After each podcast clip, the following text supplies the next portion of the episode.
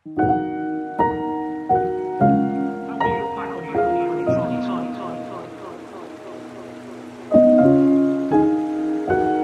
will you look back on your time you've had some difficult situations to deal with? Being a mindfulness bell for a loved one. If you have a loved one who suffers, you can be a compassionate ally for him. You can offer to sit with him when he has a difficult conversation with somebody, either in person or over the phone. Every time the person he's speaking with says something that you think might trigger your loved one's anger or sadness, you can squeeze your loved one's hand. This is your bell of mindfulness. Say your loved one ahead of time.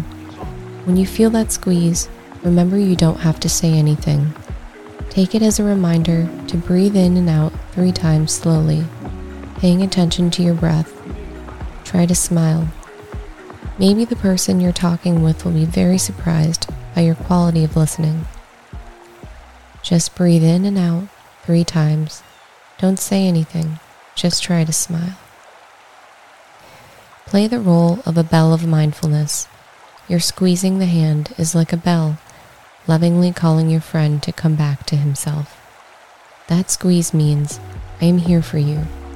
You don't need to do anything but breathe.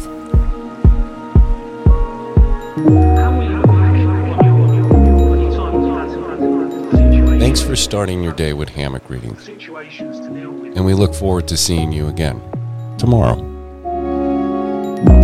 Obviously, there's still stuff on the line.